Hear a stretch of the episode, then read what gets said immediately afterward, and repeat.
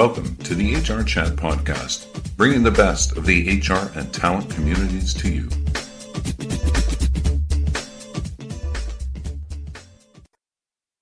In this HR chat, we're going to attempt to offer a bit of a glimpse into what it takes to stop the rot and revive your company culture.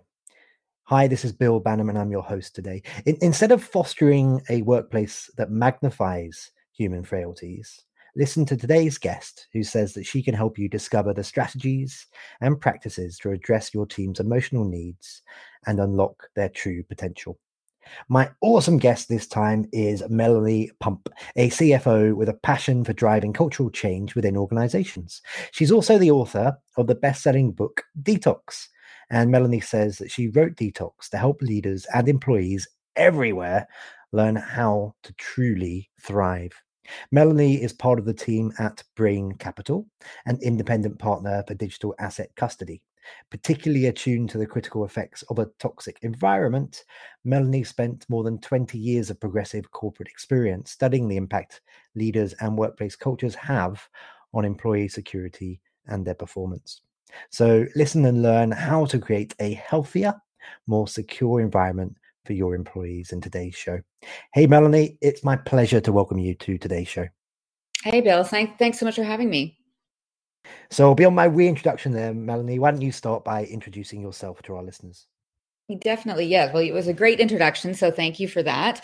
Um, to add a little more color, you know, as you mentioned, I've I've been in the corporate world for about twenty years, but I actually started that out um, at the receptionist desk. So I started, you know, entry level and and moved my way up. So that that really does lend itself to to the observations that I've had. I, I saw each level of the organization and and the power and the the detriment if if a organization was not healthy. So it's through those 20 years of experience that that I gained the insight to write this book, Detox.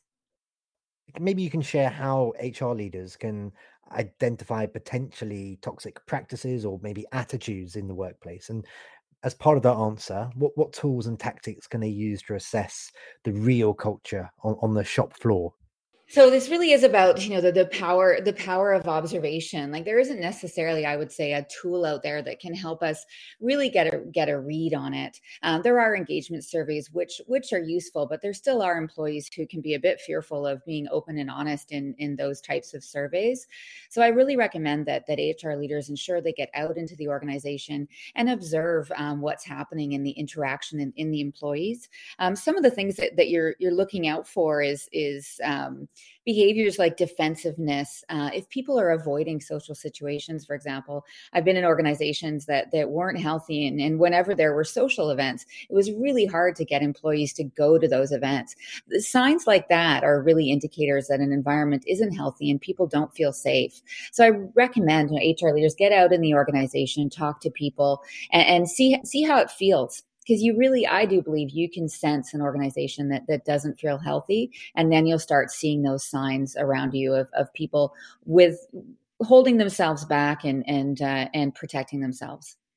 Sounds great but how how does a leader do that in a in a remote work situation? Yeah, yeah how, how much more complicated does it get melanie the, the fact well, that for the last yeah, couple years it's been online? more intentional in, in the remote environment but i think many organizations are doing that. So for you know some of the social events that that that we maybe were doing in person before they're now being held online. So you can see you know for one are people even coming to these events? Because in an organization where employees aren't connected and they don't feel safe they're not going to willingly go to these online social events that happened and and participate.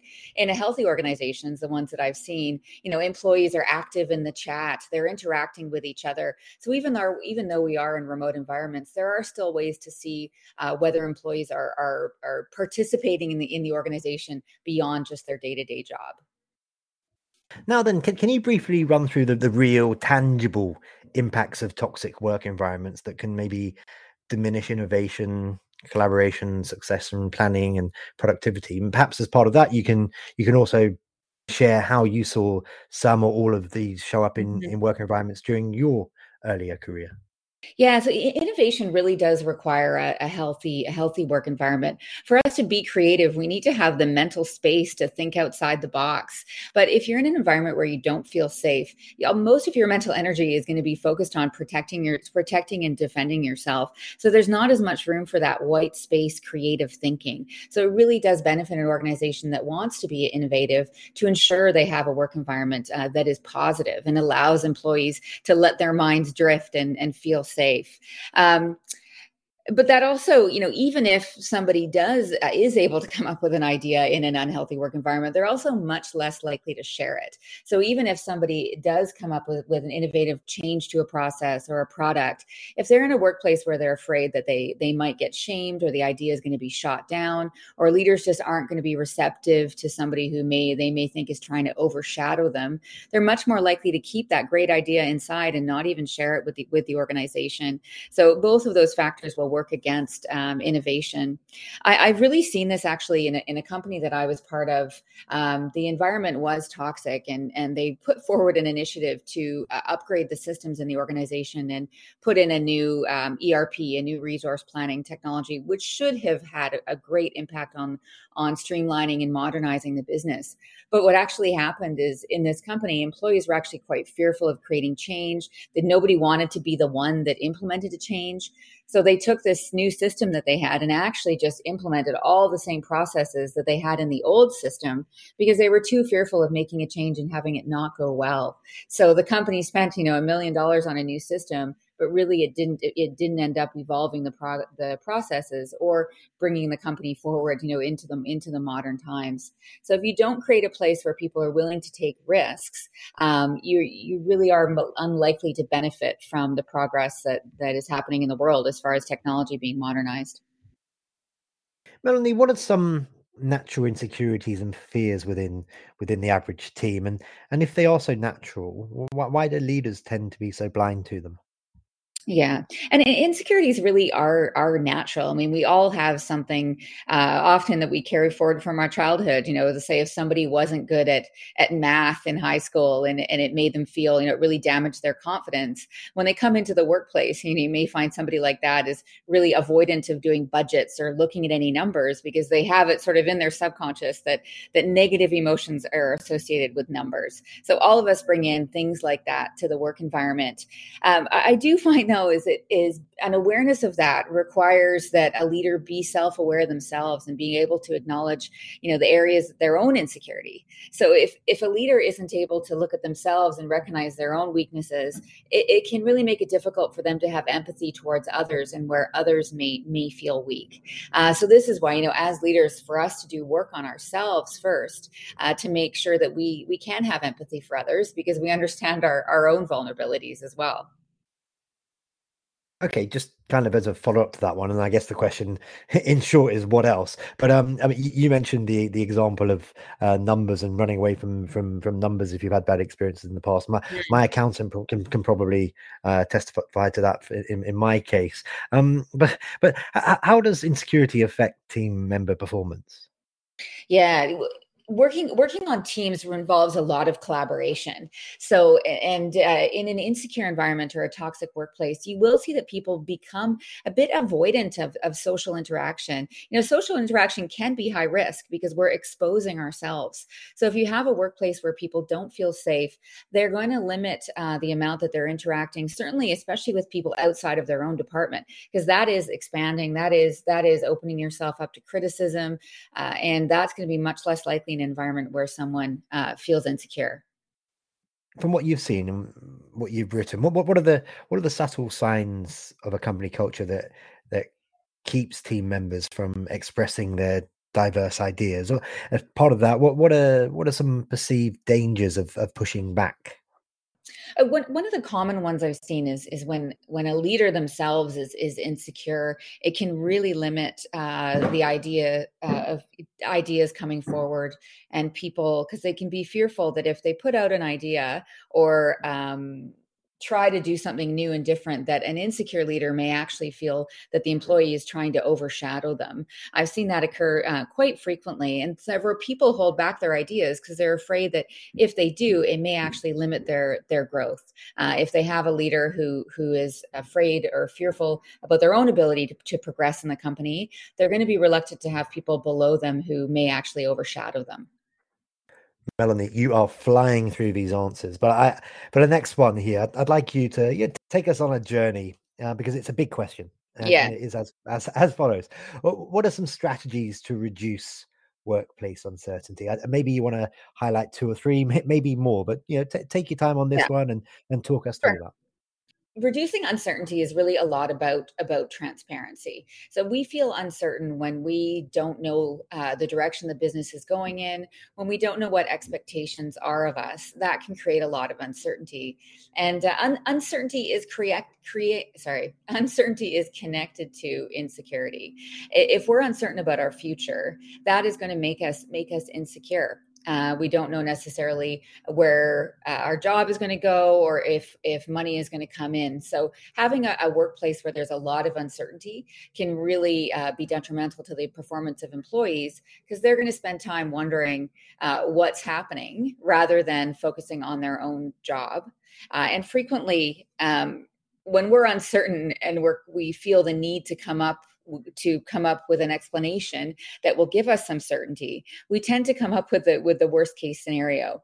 Um, i've seen this happen in organizations before where if employees are uncertain of the company's strategy or they feel like information isn't being shared with them they start imagining oh the company's going to get bought out or the company's going to going to close down or they're going to move our office somewhere else. So it really is important for leaders to ensure that they they create some certainty so people don't spend their time for one wondering what's going on. And then also you know worst case scenarioing uh, what could actually happen which can create toxicity in an organization in itself if people are coming up with the worst case. So you know what i do recommend there is is transparency as much as possible providing uh, input to the team about what is happening. And and this really does require over communication frequently leaders uh, they don't understand that it isn't as clear to their employees uh, as it is to them because leaders are going on a journey let's say for example coming up with a strategy. Um, you know hours and hours can be spent into defining a strategy and then you come up with a, a single you know key objective of where the business is going. Well if you just go and share that one one objective with employees and don't give them the journey for example of how you came to that being the right direction for the business or what are the things that are going to be required to ultimately achieve that strategic goal, then employees feel a bit in the dark and feel uncertain about whether the company can actually achieve that strategy or whether the company uh, considered other strategies before determining that that was the right one. And, uh, and people really do spend time thinking about these things. So if we're not highly transparent and communicative, it can result in a lot of wasted time and uncertainty uh, created in an organization how can leaders bring their team members together in an authentic way? We're speaking about transparency. Let's talk a bit about mm. being authentic too. Yeah, so, so bring, bringing team members together in an authentic way uh, requires the the leader to be authentic themselves. I have had, you know, over time, many people ask me for tips and tricks about how to be a, a great leader, and we, you know, we may go and we'll look for books and we'll we'll look for lists on on the things that we need to do. But in my experience, what it really comes down to is is being yourself. Uh, if you find a, a book that, that, tells you how to be a leader, but but operating in that way doesn't align with who you really are, uh, people are going to pick up with that if you try to use use those tactics. So even though you know we may none of us are perfect, um, no one is the perfect leader. Um, hiding those imperfections and trying to be the perfect leader can actually make it much much more difficult to to for people to feel safe with that leader because they're going to feel like what they what they're getting from this person actually isn't what what is inside. So for me you know making sure that you're authentic even even if that makes you feel a bit vulnerable because you have some imperfections is one of the best ways to create uh, a strong team and a team that works well together you know, part of that is um, all of us have weaknesses. You know, weaknesses has become a bit of a dirty word in the in the corporate world. Um, I think we're using uh, competency gaps more more frequently, but we all do have them. And if a leader, you know, for example, let's say a leader is is uh, not a great public speaker, but they when they get up in front of their team, maybe they'll say, you know, this isn't this isn't their most comfortable position, but they're it's important to connect with the team and and work and and uh, get up and do that bit of public speaking.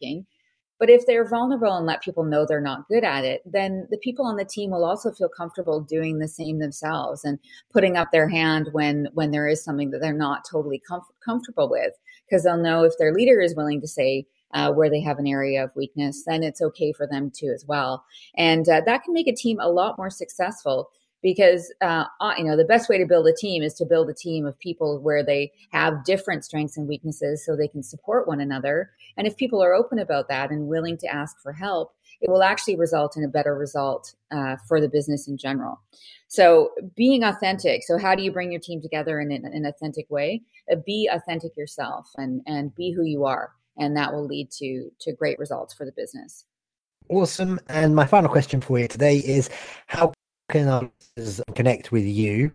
And of course, how can they get a copy of, of your book, Detox? So I'm uh, I have a website. It's melaniepump.com, and then I'm also quite active on LinkedIn, so uh, people can feel free to connect with me there. And my website, uh, sorry, my book is available on uh, on Amazon. Is the easiest place to get that. Uh, it's Detox: Managing Insecurity in the Workplace. Thank you so much for joining me on this episode of the HR Chat Show. Thanks so much for having me. Thank you for listening to the HR Chat Podcast, brought to you by the HR Gazette.